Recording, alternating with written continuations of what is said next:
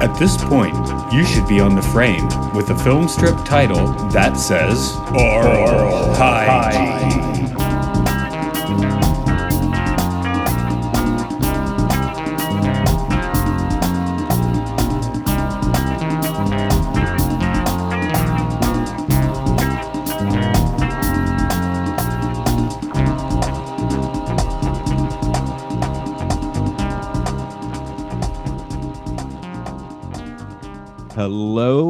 Welcome to Oral Hygiene. It's the podcast where we look at educational films, experimental and caught films, interesting documentaries.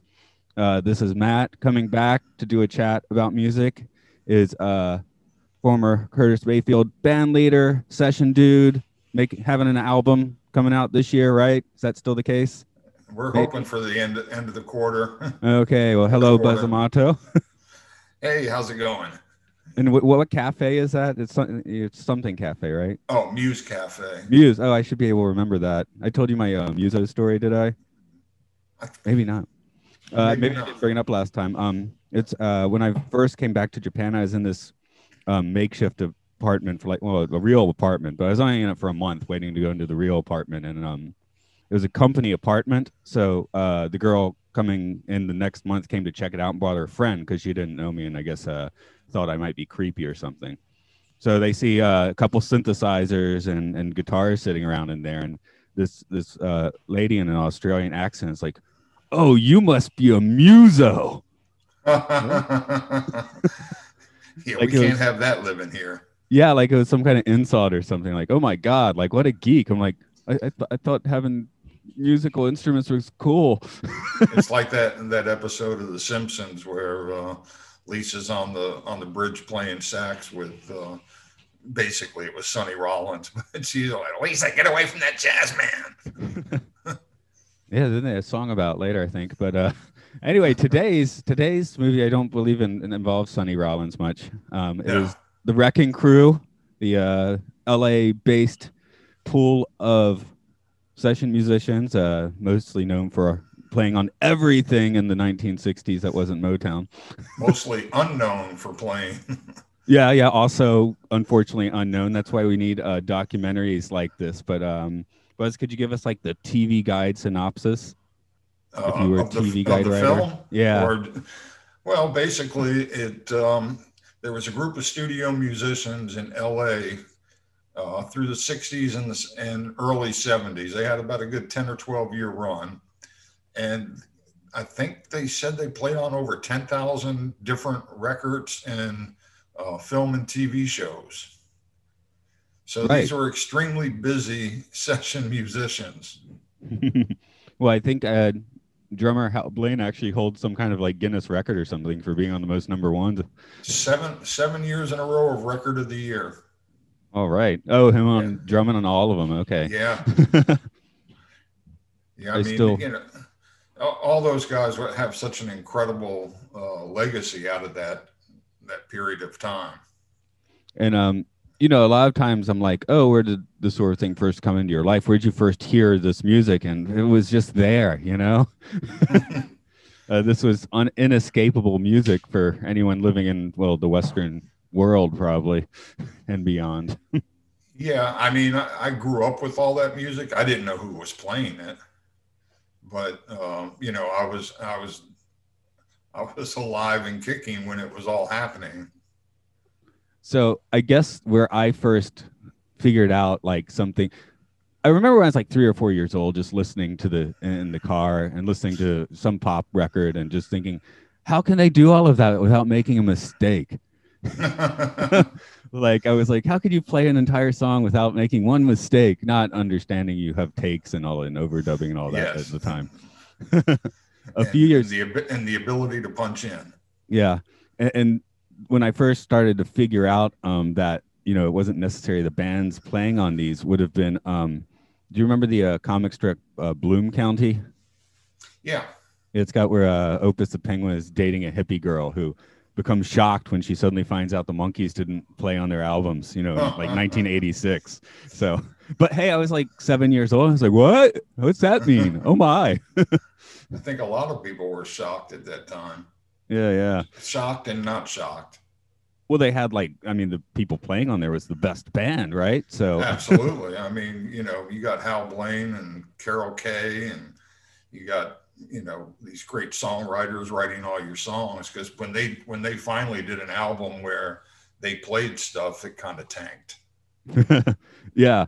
Um, I, as a teenager, I wasn't cool enough to really know all the jazz and, and really that much about you know deep session musicians. But even 14 year old Matt knew to listen to Carol Kaye when uh, trying to learn to play the bass. So yeah, and um, yeah. So I don't know. Uh, what what's your favorite you know setting for these guys? I, I think my first note is is about the fact that I would make um, smile cassettes, the Beach Boys smile cassettes, and make people listen to them back, back in the 90s so obviously i'm into that uh, whole uh, brian wilson scene. Right. Well you know what, what's weird? Because at that time by the time i was 10 i was more of a i was i was gravi- i was listening to jazz.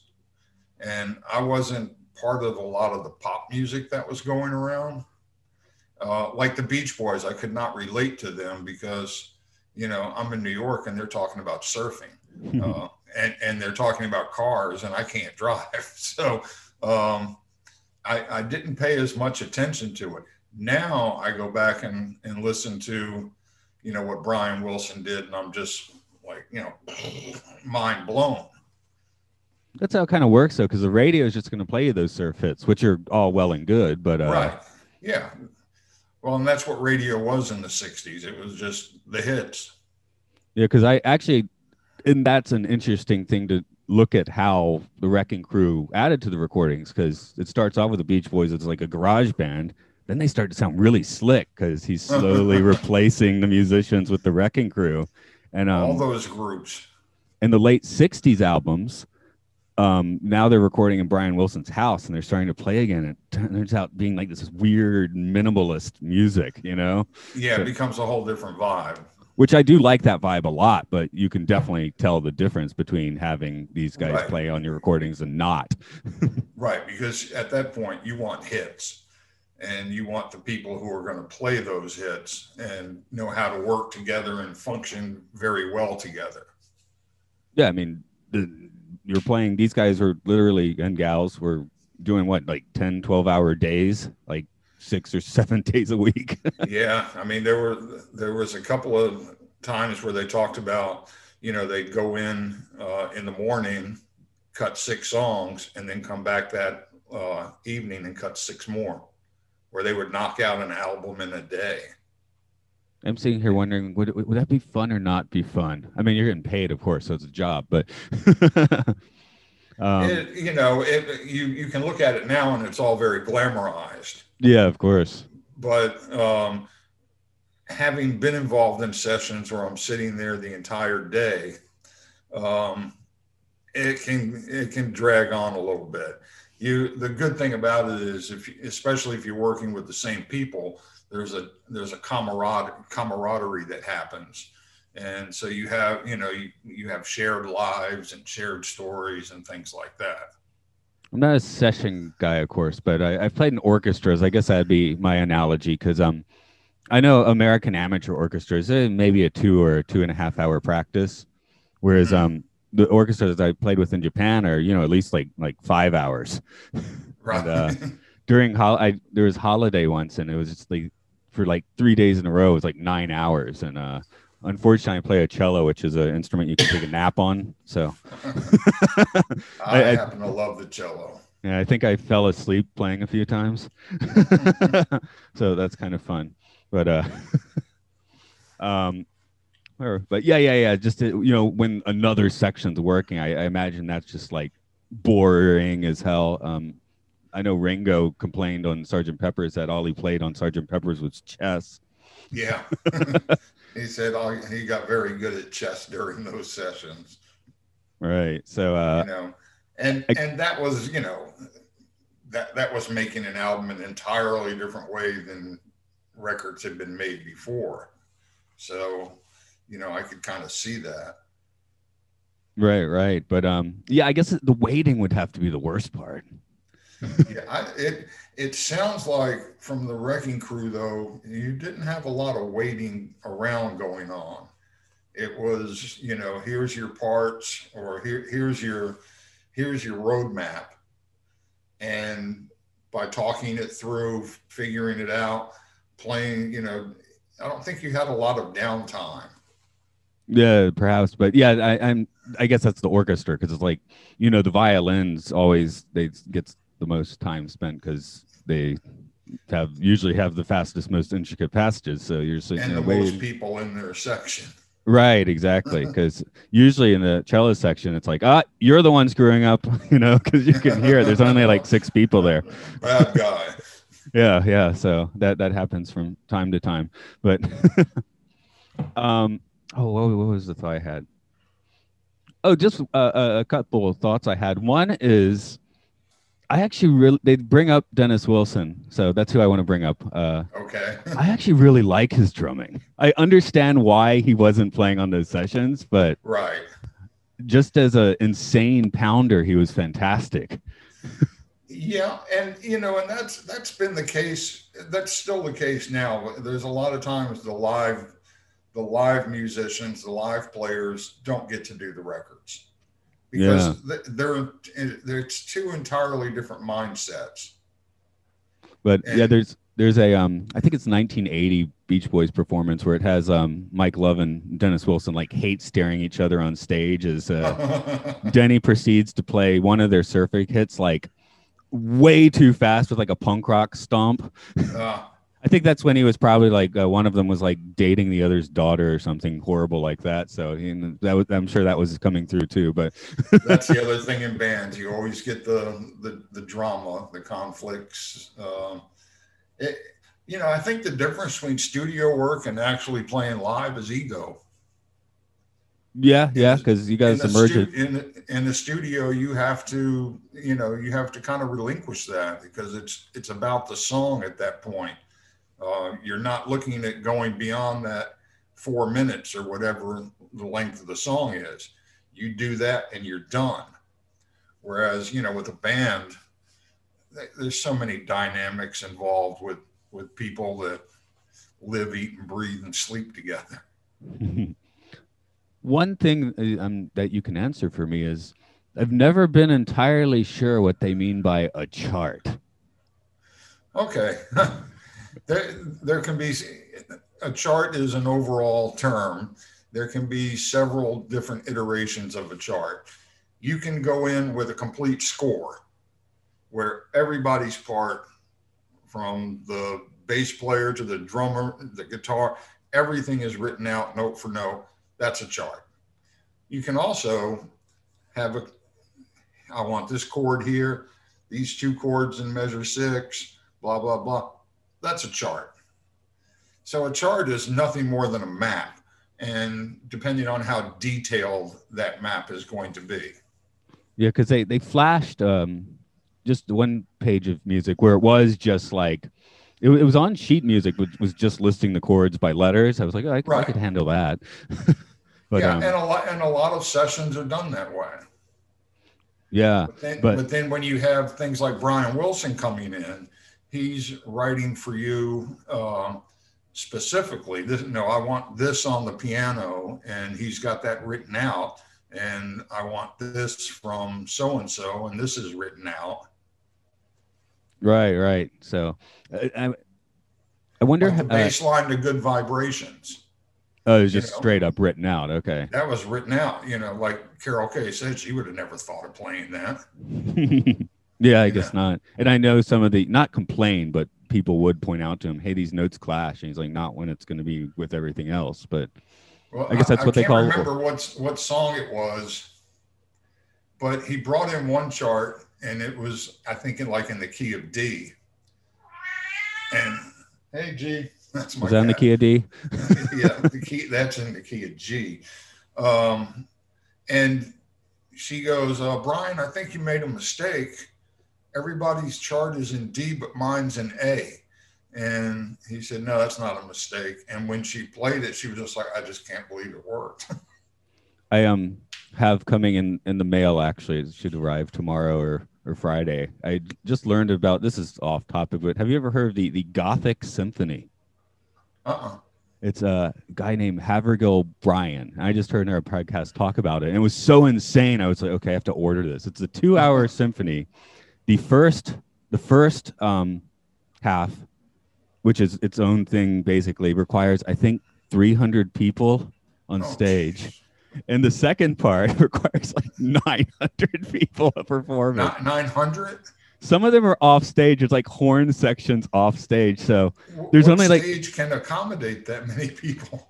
uh, outdoor festival, I don't know, but um, guess, yeah. yeah, but yeah, it's just it's only been like recorded like three times because it's that insane. so uh, just Yeah. just to you know, no, nothing in the record crew did m- match those proportions, of course. But yeah, I, I'm I'm very Except curious for to some of hear those that. Phil Spector sessions. Yeah, but he needed some reverb, right? He needed reverb and he needed like he, like four piano players, uh, four He had to wave the- guitars. He had to wave a gun around at the session musicians for a while. Yeah. But He's a bugaboo, right? It's like it's, oh, it's like yeah, he, it's like um, you know, Birth of a Nation or Triumph of the Will in, in the movie world. It's like you have to acknowledge it. And in Phil Spector's, it's still great music, but you're like, oh God, separate the artist, please. yeah, because he, I mean, he made some great records. Yeah, yeah, no doubt of that. But uh I, I guess uh, and then in know. England, was it I guess Joe Meek would be the equivalent of a person who kind of crashed and burned but made some great records. yeah, But uh, I I do love his was it I Hear New New World album. That's fantastic stuff. Um, sorry, we, we, way back to that that other question uh, I originally asked. Though, I, I, I guess what is the setting that you most like to hear the Wrecking Crew in? Maybe a jazzy one. I don't know. Um, I w- uh, it would have been interesting to hear them play some actual jazz because most of them, and you know, even the same thing with Motown uh, session players, they, they were all jazz players. And I think that's what kind of gives you the freedom to interpret things much differently than um, how the, you know, if I was just a, you know, a, a standard rock guitar player or something, I'm going to look at things uh, differently than somebody who can look at it from that perspective and this other perspective. And uh, so, you know, that would that would have been great to hear them knock out some, you know, s- good straight ahead to see how it sounded. yeah, I guess her Herb Alpert doesn't count. No, the But- original smooth jazz. yeah, but that was a whole nother like facet of the Wrecking Crew. Of course, I've heard that stuff, but I just never really, you know, thought too hard about all the uh, lounge music and stuff they were they were rocking out. right. Well, you know, they they had they had night jobs as well, so because you know most of them were still gigging when they had time off. Yeah, yeah, I guess they were. which on the road. wasn't much, but Did any of these guys find themselves into like any of those uh you know 50s cool jazz West Coast albums? I don't think so.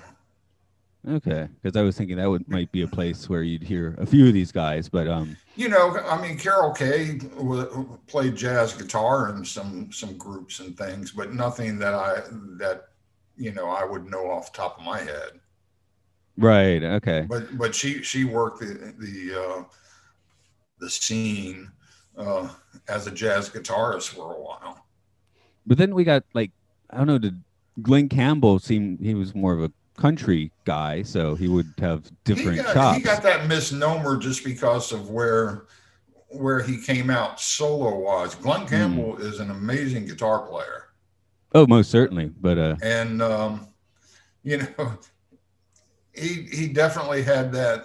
Um, I'm not even sure where he was from, but you know he kind of had like that midwestern naivete about him because uh, in the Wrecking Crew book, I don't know if you've ever read that. There, there's a lot of anecdotes about like he would talk about he couldn't read a note of music, so when they were given a chart, he would have to ask Tommy Tedesco, "How does this go?" and then Tommy would play it for him. He's like, "Okay, thanks."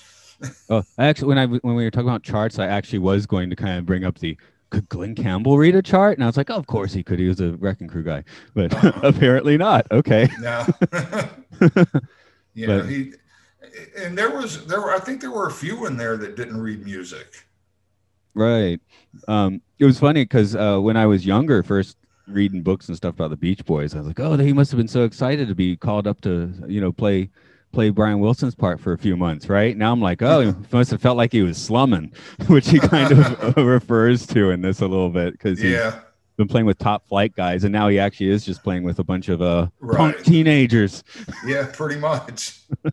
it um you know, but that had to be exciting on its own to, you know, see the world through their eyes, you know, on tour and things like that. That Oh, yeah, yeah, be- just- that that had to be kind of cool. The Musically. attention that you get. Musically, you know, satisfying. I'm not so sure, but uh, Right. the first major band I played in, we just had a fantastic drummer. So all the every band I played it after that, I was always like, oh, you know, just, you know, because a good drummer pretty much makes a band most of the time. They're the driver. Uh, the the only time it really worked out with a less technically proficient guy was just again getting someone just bashing the hell out of it. So it's like you either need You to know- learn to play well or just hit them as hard as you can. to, to your point about in, about those guys in a jazz setting, I just I just recalled uh, the piano one of the piano players, Don Randi. He used to um, he used to do a jazz gig at the Baked Potato, and I remember being maybe 15 or 16 and i bought an album by dan don randi because he um, he had some covers on there that I, I was familiar with. And you know he kind of was trying to like get that little ramsey lewis type vibe but he was a good player. Oh, right, yeah. so that was the closest i can recall any of them to a um, a jazz thing Sorry, you just blew my mind because when you said Ramsey Lewis, my eyes were going over a Ramsey Lewis cover. So I was like, oh, that's trippy. Oh. I mean, they're just all sitting. I have these bricks of CDs next to me. So right for a few about 10 years ago when they realized nobody was going to buy, you know, CDs anymore, they just start started putting out, I don't know if you get these in America, but these little vinyl reproduction boxes. oh so it's 20 Miles Davis albums, uh, you know, like Columbia stuff. yeah So. yeah they box them all the whole the the columbia years and the blue note years Yeah, I think I things like flashed. yeah, I flashed you the Philadelphia one last time we were on right because they're all just like right here for easy access. philadelphia years Yeah, yeah, yeah. Um, what what session would you want in on if you could go back in time and uh, get in on one of these? Oh wow you know i would have probably enjoyed playing on a sinatra ses- session Oh, but Sinatra himself might be a little intimidating. yeah, oh a little There, there's a um, in the book again. There's a great story about Glen Campbell and Frank Sinatra. If I can share with you, uh, Glen Campbell was a huge Sinatra fan, and he could not believe he was going to get to play on a Sinatra record. I'm kind of assuming it may have been something stupid, but he ne- he never named the song. You know, the song something stupid Right, right. and um, he um, he asked to be set up right next to the vocal booth so he could watch watch Frank do his thing. So the whole time he's going through the session, and he's and and this is Glen telling the story in the book, and he says that um, you know he's just smiling over there. He's just he's on cloud nine. He's playing with his idol. And at the end of the session, Frank's in the control room with his posse or bodyguards or whatever, and um, they're talking to the engineer. And Glen Campbell's just kind of hanging out. So after Frank leaves, he goes up to the control room and he's telling the engineer, he's like, man, it was such a great session with Frank and everything. I was like, yeah. He goes, um, did he have anything to say about me? And uh, the engineer looks at him and said, yeah, he did ask one question, and Glen's like, "What?" He said he wanted to know who the faggot staring at him all day was, which is typical of Frank, you know. Yeah, I, I thought you were going to be like, "Oh, he, yeah, we erased your track." So No, no, no, no. it's a better story that way, isn't it? yeah, And yeah, I was I just finished reading a book about Warner Brother Records, and it was kind of interesting how long that label resisted going into anything like rock. Because, oh, you know, with Sinatra. um, I think a lot of them did yeah, at and first. until you know the one or two slipped in and the checks started rolling in, then they changed their minds real quick. But uh, Yeah, um, when the, when the youth of America decides to spend their money, you're going to go that direction. I was actually a little surprised um, how early. I never really thought of these guys being in effect in the late '50s so much. I guess probably because they weren't playing so much rock at the time. No, probably probably probably none. Yeah, that's when you're getting these TV themes and uh, Yeah, and, and uh, again those those swing sessions and stuff.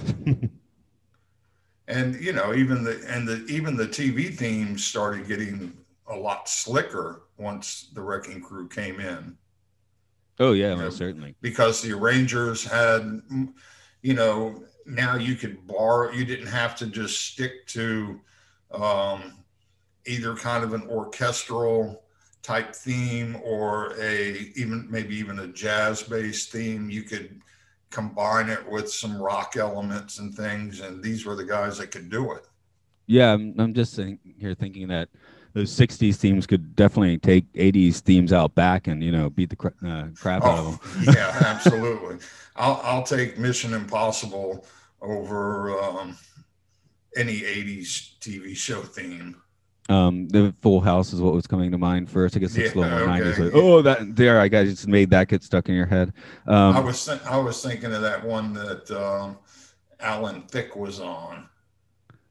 Oh, oh, oh the Growing Pains. Was that Growing Yeah, I- Pains? that that Yeah. might have been it. I I, I didn't watch Family much of that. Ties. Yeah, I'd see them, you know, after school in like a block, so I couldn't really distinguish which one was which. Right, and now you don't you don't get themes with most TV shows. Yeah, yeah. I feel I feel like that started with Lost, where the theme is just boom. Yeah, But- they, with, in Japan, they would they ruin shows like Lost and uh, other shows like that where it's trying to be dramatic or that they'll get Uh-huh. like a J-pop idol and use the show to promote like their new single or something. So each season of Lost, the theme song in Japan is a different J-pop song. Well, and and they do that here. It's like a lot of TV shows will be um, what their parent company, you know, might be Warner Brothers might be a, a parent company, and so they will find their newest artist that they're trying to break. Um, you know, like Grey's Anatomy does this, you know, all the time. But there, about ten years ago, they broke some artist because they had her music come in during, you know, uh, a very touching death scene, and people started writing in, and um, you know, so the next thing you know, the, this record is is a smash hit. So that's where they introduce new music now by and sidestep having to pay for a theme.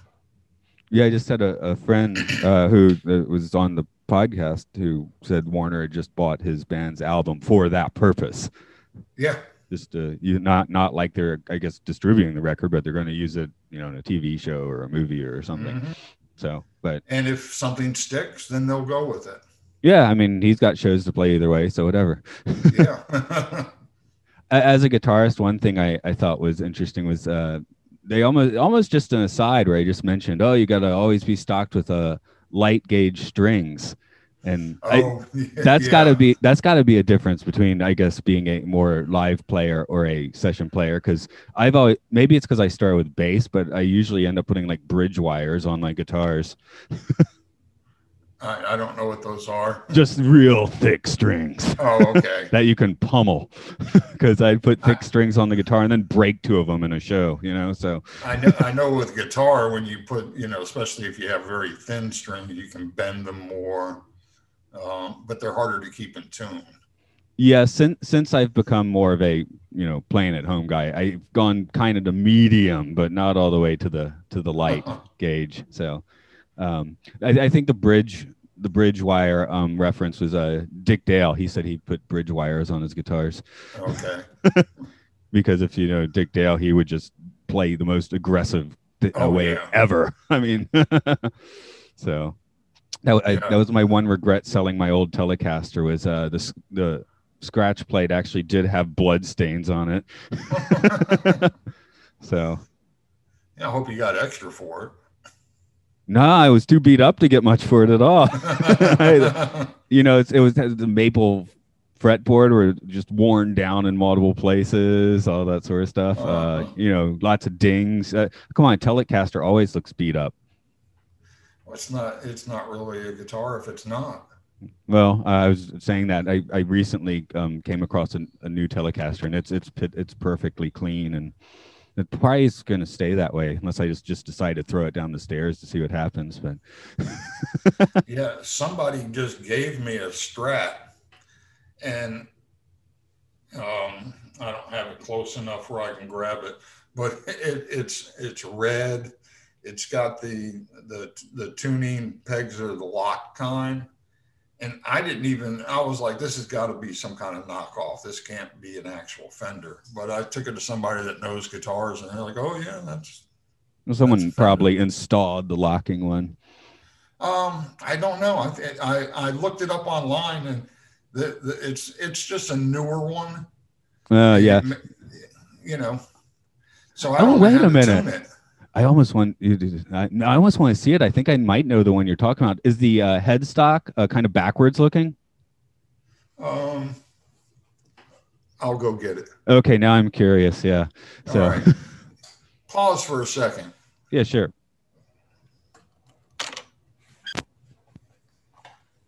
Okay, it's back in.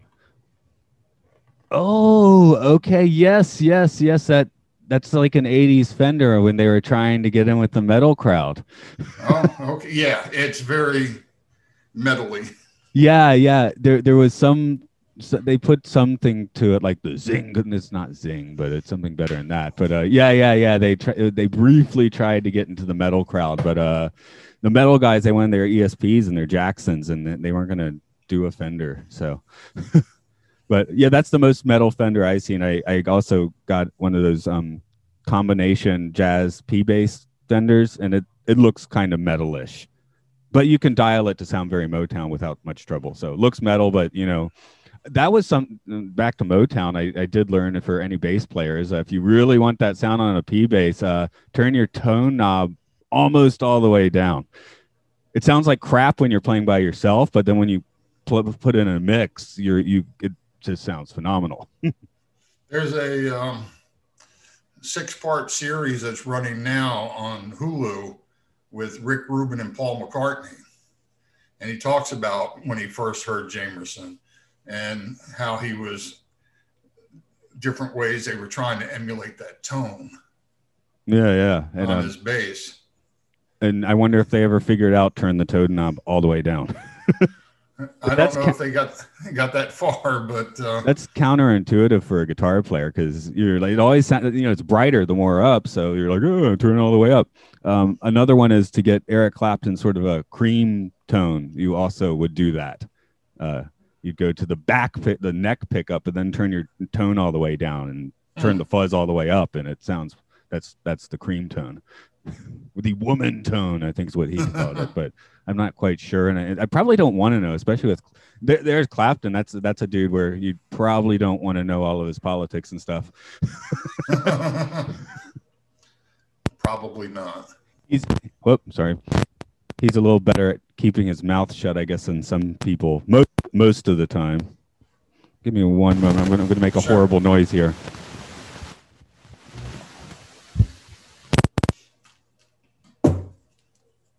Dun, dun, dun. There we go. This had some cable issues, so now I know to edit a spot. Okay. Uh, how about underrated Wrecking Crew players? I mean, Carol Kaye, Hal Blaine, you know, Glen Campbell. Their They're- names they're the- always come up. They're the stars, yeah.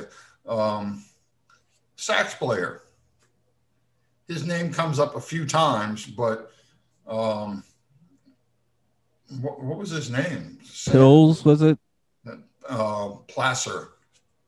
Okay, obviously it's underrated because we're having trouble getting exactly. and you know, and he even talks about how uh, he did a, you know, because he's the guy that plays the horn on Pink Panther, um, and the um, there was a commercial when I was a kid for um, Alka Seltzer called "No Matter What Shape Your Stomach Is In." and it would be you know they'd have all these different people fat people skinny people hula dancers you know the whole gamut but everybody gets an upset stomach and you take alka-seltzer and the music the wrecking crew played well and he was he was the lead horn player played played the melody played the solo and played the the bit at the end well, the record company, it all of a sudden it started being the most requested song. So it became a number one hit. And they put it out under a group called the Markets or the Marquettes, I think. And um, it really hurt him to the core that his name was nowhere to be found. And on the album cover, it's like four four little white kids uh, being credited with this. And that's who they sent on the road. oh, absolutely. Well, they needed him to play. The you know, but they did that. Stuff. You know, Phil Spector did that with his groups, the Crystals and the Ronettes. You know, he'd have Darlene Love in there working working her butt off, and she would never see a road gig. When did the session folks really start getting credited? Because I feel like the by the seventies, the you know the new LA crew tended to get credited yeah. more. Yes, uh, in the seventies, you could start reading album credits and go, "Oh, who is this guy on playing guitar? And who's this horn player?" Um, you you didn't get that in the '60s, and apparently the record companies didn't want it because why would you want to buy a Byrds album and find out they're not even playing? you know, you just bought Mr. Tambourine Man and they're not playing. That is the Byrds always fascinate me though with that because I really do like the sound of the actual Byrds. I mean, I yeah, they, almost they, because they're lo-fi. They became they became a good band, but you know, like um, was it Roger McGuinn who actually had had some experience. They let him actually play on the record, and Crosby and all them were uh, Hillman. They were just not real happy. So, um, but he said, you know, it was such a thrill playing with these guys. He said, you know, the rest of the band was ticked off. He said, but when we did turn, turn, turn, it took 70 some takes, you know, uh, he said, you know, Mr. Tambourine Man was done in two. Yeah, there's so, um, I think it's a Spanish Harlem incident where uh, Chris Hillman seems to be playing the wrong note for like an entire verse. Sounds great, to be honest. So it's one of, but it's just yeah, he's playing the wrong note. It's like, eh, okay, that's interesting. And uh, yeah, I mean, there are a lot of happy mistakes that happen. I do like the sound of a band like about to fly apart at any moment and never does. there, there is a there is a uh, I don't want to say a charm. There, there's just there's an intensity about, you know, are they going to make it? Are they going to make it? You know, or it just it adds an edge that you don't get from when something's very polished. Yeah, I guess that's, the whole the uh, replacements thing would be sort of my uh, I guess early replacements would be my gold standard for that. Yeah. Hell, they probably did have studio. Well, they they replaced their guitar player with basically a studio musician at some point. So yeah. So um, yeah, you you know, but when you when you've got a when you when you have a you're still gonna you're still gonna work for that almost near perfect take. And it but is interesting. Oh, go ahead. I was just gonna say, but even even when I was with Curtis, we'd record something and I, you know, I'd get through the whole song, but in like, you know, at one point I'd hit a clam and I'd just be, man, Curtis, can we punch that in? Uh, no, cat, you had the feeling. and he would leave it. And, you know, I'd be upset about it, but years later, I'm just like, eh, you know, I've, I've heard better better musicians than me hit clams on records. no, I know the Beatles would say they could barely listen to their own recordings because they just hear the mistakes. well, I mean, you listen to uh, "Let It Be" right after the guitar solo on that verse. Uh, when I find mother, when he hits that that chord that that um, what was supposed to be the A minor chord, it is horrendous. You never notice it. No, no, that's that's a, to the uh, the feel. I, well, again, the feeling, right? You got the feeling, so that's that's it. That's what that's what it all boils down to. And the Wrecking Crew seemed to have the best of both worlds. You know, they had the polish, and they also had the feel for that stuff. Yeah, um, and I am thinking like a lot of you know kind of legacy bands. They do tend to find session musicians when they are plugging in, you know, missing or dead members or whatever. Um, we just did a show where we were talking about um, seeing the Who, you know, like right, uh, where where the guys talking to had seen the Who in the early '80s, had seen them recently, and you know, it's like, well, yeah, you're not seeing Entwistle and um, Keith Moon, but Pino um, what Pelin Pelin uh, Palladino, yeah. I just couldn't remember his name last time either. He's I mean he's a top flight bassist. You're still getting a top flight bassist if you see the Who, and yeah. uh, and you well, know Zak Starkey like, learned from Keith Moon anyway. So yeah, it's like when uh, the Stones replaced Bill Wyman. Yeah, yeah. You know, Who, well, why isn't Darryl Jones credited as a member of that band? He's been there for 20 plus to, years. He's not allowed to be. Okay. yeah, uh, that was that was part of the deal because he he wasn't a a Rolling Stone. Yeah. Okay. Even though they do give it to uh, Ron Woods. I guess exactly. Was, Ron's been there longer, but um, I I actually like Darryl Jones better. Yeah, yeah. That, anyway, that always bugs me that he's not like an actual member. And I was remembering yeah. being real confused in the mid '90s when that happened. Like, is he what? Yeah, huh? he's not even allowed to talk about a lot of uh, you know about the band. Wow, crazy. I mean, he can you know he can talk about yeah we're going out on tour or whatever, but he he can't divulge any. You know, he's got that NDA he has to live up to. Right. Um, another band that uh, kind of does a fun, I guess, Wrecking Crew reenactment would be um, the Wondermints, which are the bands, the the core of the band that uh, Brian Wilson's been touring with for, geez, almost 20 years now. Um, and they, they do a pretty good job. They they get that yeah that a little little bit of that funk feeling. There's like it's not reverb, but there's some mm, there's like some peanut butter around the sounds of the Wrecking Crew, I guess. Reverb is very important. yeah, but but even beyond that, just I guess the sound. Uh, maybe it's a tapey sound, but uh, that's uh, you know I'm sitting here trying to do like the Grateful Dead thing, give us like you know make it the song sound like Purple Mist or something, right? Right. But uh, so I'm thinking it's just a chonky peanut butter sound that you get on these LA '60s recordings. Yeah, you know, and I was uh, it's even even in the jazz circle, I was always more East Coast than West Coast because the West Coast sound, e- even on those records, there's always a certain polish to them. Whereas you listen to things that would come out of Motown or out of New York and, th- things like that, there's always this edge. It's almost like what you were talking about, where um, you feel like it could fall apart at any minute, but it's not. It's it's being held together, but there's always this almost a galloping feeling like we're, we're, we're going to get there. Right. If that, make, if that makes sense. Yeah. I, well, I guess I'll go East Coast. My, my favorite jazz musician is pretty much Sun Ra. If I, if I have to call out somebody, so you never know what you're going to get on one of his recordings. No, you sure don't. but, uh, you know, you, might get things that almost sound like big band, but something's a little off, or you might just get like screaming synthesizers and exactly. percussion. So you, you can get anything but uh, that, that's part of the fun of that. So maybe yeah. that's why. And also, he has a movie and cool headgear. So it's so. it's all about the headgear. Yeah, yeah. And George Clinton knew that. Yeah. Yes. For some some proto stuff. You know, and that's a band that if you've ever been, I don't know if you've ever been to any any of the concerts.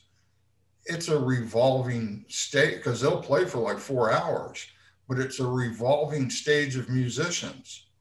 It's yeah, that's like- definitely a legacy band worth. Uh, I have not seen them, but that's one I, I would love to. Yeah, I mean, uh, uh, Even now, a bass player, you know, a different bass player may show up after the first two hours. Uh, another drummer may go ahead and decide to start playing. Uh, it's it's a revolving door, but something it's, I but it's always good. something I saw. I guess it was about ten years ago when I came back to Japan and I was training, and we went into like a little bar, which was kind of a jazz club, and there was a group there doing a, a pitch perfect Oscar Peterson. I mean. Japanese folks, right? But pitch perfect, sound great, but there was nothing more. That was it. It was just like it sounds exactly like Oscar Peterson. Right. And that that's i mean i'm sure that's what they're going for as well but yeah i was like i'm enjoying this. I like it but it was kind of like what's the point?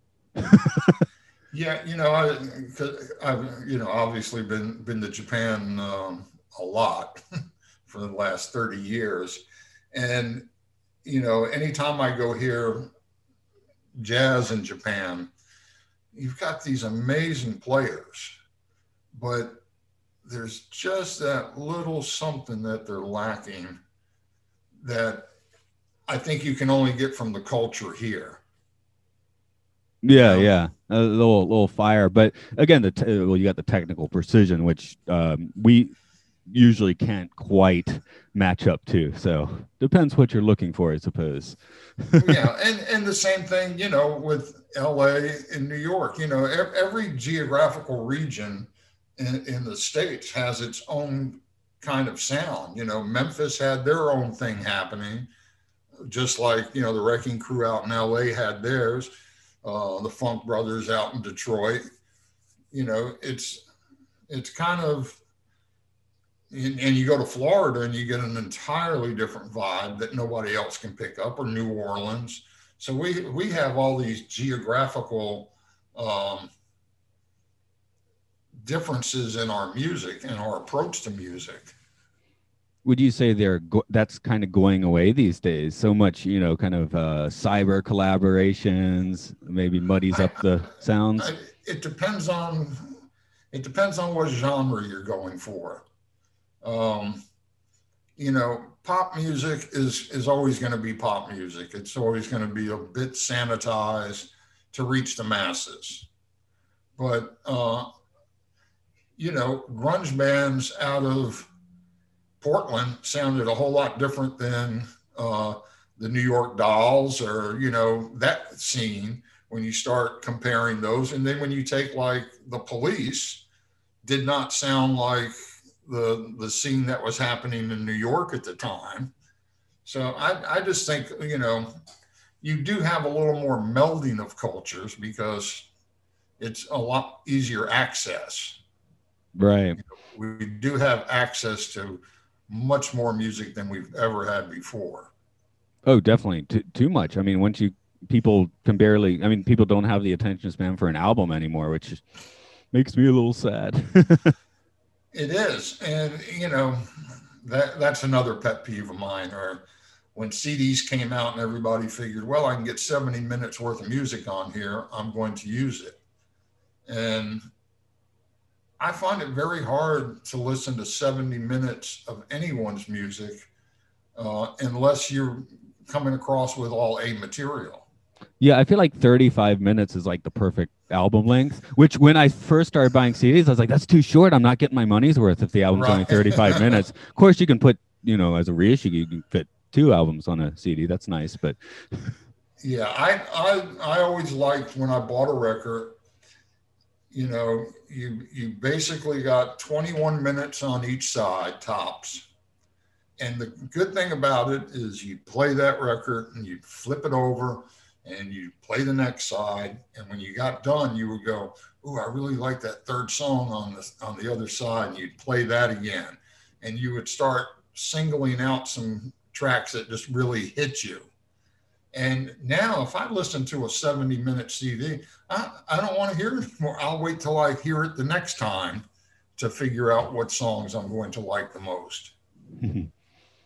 yeah, was um, That's just that's just me, I guess. But I just rewatched High Fidelity, a movie which I used to love, and I, I Oh, was like, yeah. "Wow, this one's dated not so well. Uh-huh. but uh, yeah, the whole idea of the perfect mixtape, you know, which oh uh, yeah. has been lost to the wind. A playlist is not a mixtape. And, and yeah. uh, when we talked to our friend from 30 years ago, he's like, "Hey man, I still have that mixtape you made me in 1992." You know, Wow. so you know that's hip, right? um, I, one one last thing I kind of want to throw out is I feel like the Wrecking Crew, the Funk Brothers, they never even started to get any sort of recognition until like 20 years after they were a thing. Um, Right. I, I mean, what Hal Blaine um, was ended up being a security guard at one point. Right. So, who is who's being neglected now? Are is, do we have like groups of session musicians that work together regularly, or is it all just like completely been dispersed in the industry?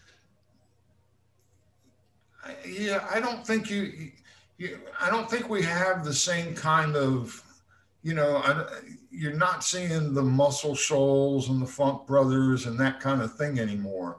Um, sessions are, you know, different producers bring in different musicians, um, and you can work all around the world. I mean, if I'm signed to Warner Brothers and I decide, you know, I'd really like to do my next album in Brazil. Okay, well, we got a studio there. We'll send you. And, you know, that's, um, so, you know, I don't know any Brazilian musicians. So it's, it's not like they have a Brazilian wrecking crew. You know, maybe they do. As I was I like, maybe they do. you know but um and maybe 20 years from now we'll find out that there are other wrecking crews that are happening right now yeah, actually, now you're mentioning, I feel like the uh, the next wrecking crew will probably come from like you know like Lagos or something, where people are just going to realize, hey, there are these guys and they're just like kicking it for like ten years straight, you know. And now we're noticing. So that might be the thing. It's it's not going to be something out of America or England. That's the next big uh, studio set. Um, the one that Yeah. maybe gets me the most is uh, David Bowie's last album, Black Star, where I, I think people were a little annoyed they didn't know he was dying yet, and they were like, "Why did you get rid of your touring band and bring in a bunch of other guys?" But Right. maybe that's the modern equivalent of getting your session musicians, like uh, just okay, swapping out my bands for a different sound now. well and you know like yoko ono used to bring in session you know all her her albums musically are incredible i mean she had nothing more than new york's finest on those records you know and for a long time you i think you have different pockets of wrecking crews now.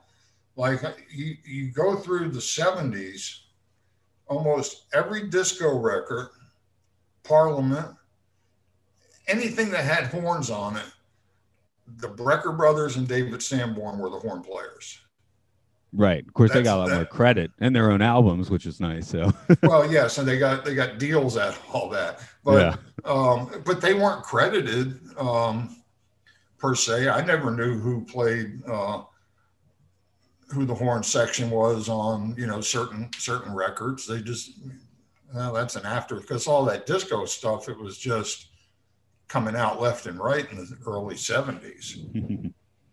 But uh, I remember reading in uh, Downbeat one issue where Randy Brecker said that they went into a club in New York and 32 of the first 35 songs they heard, they were the horn section. And they had no idea what any of it was being used for. they would just go, Here, play these parts. oh, like not even like with Yeah, like yeah, they wouldn't even be playing necessarily to a full track. right. Okay, yeah, that that You would know. that would be a mind blower. Yeah. So that's that, that's kind of a like a reverse wrecking crew. We're, we're going to construct the rest of the crew around you. well, that I think is uh, again with uh, you know cyber collaborations and things. That's probably more the norm these days. I'm I'm setting off now to try and make like a 1970s electro folk rock recreation because I got all these lyrics from the 70s from a guy. so, but you know, I'm talking to a couple folks and you know, just trying to think of how to do it because that sound would best be made by a bunch of people playing in a room together, but I can't do that. So Yeah. I gotta kind of Well, uh, I'll be in a improvise that. room, so I'll be in a room. So you know, feel free to reach out to me. Okay, I, I actually I might do that. So, Yeah. but um, we should be wrapping up today um with my normal excuse of train time's coming. But you've got a Twitch and stuff going now, so you should definitely talk about that. Yeah, I just started um, maybe two months ago now. Uh, I'm I'm bare. I just barely made affiliate status, so it's not like I've got thousands of followers. Uh, I don't even have hundreds or a hundred. But um, you know, one I have one day where uh, I'll do either. Sometimes I'll give a let I do Mondays and Thursdays. Mondays I'll do like a lesson or something like that, or like yesterday i took some isolated tracks from marvin gaye stevie wonder and the beatles and kind of broke down uh, four eight and 16 track recording how you know recording kind of evolved and then on thursdays i, I do an interview with with different uh, musicians engineers industry people things like that and that, that's kind of turning into a pretty cool thing Yeah, it's an addiction, So- isn't it? Doing it. Um, uh, where is the link or whatever for that? It's just uh, twitch.tv forward slash Buzzamato. Okay, so Yeah. easy to find. But, Easy um, to find. This one is oral hygiene. We're on Twitter and Facebook and all that. Um, I also talk about sci-fi movies at Matt and Luke's Sci-Fi Sanctuary. If you search those words, you'll run into it. Um, all that is under the umbrella of Podcastio Podcastius. That's our our Patreon. So um, you know, the more people that support us there, the the weirder stuff we'll do behind the Mhm. Patreon wall. So Yeah, I need to get involved in that too. yeah. This is all very new to me. Oh right, yeah. You know, Same here. I, I, I surmised like the other night that I'm probably the oldest person on Twitch. Uh, that you'd probably be surprised. And, and that may you might find a gamer that's older than me or as old as me, but I don't think you'll find anybody else uh, musically any older. they all mumble rappers or something. I don't know. Okay. Anyway, let's go go play some 45s. All right.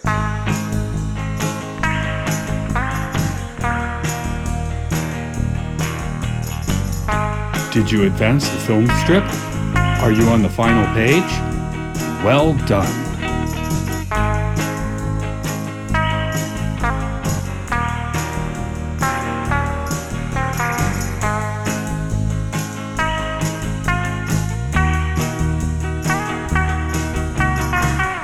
Everything is upside down when you're hanging around.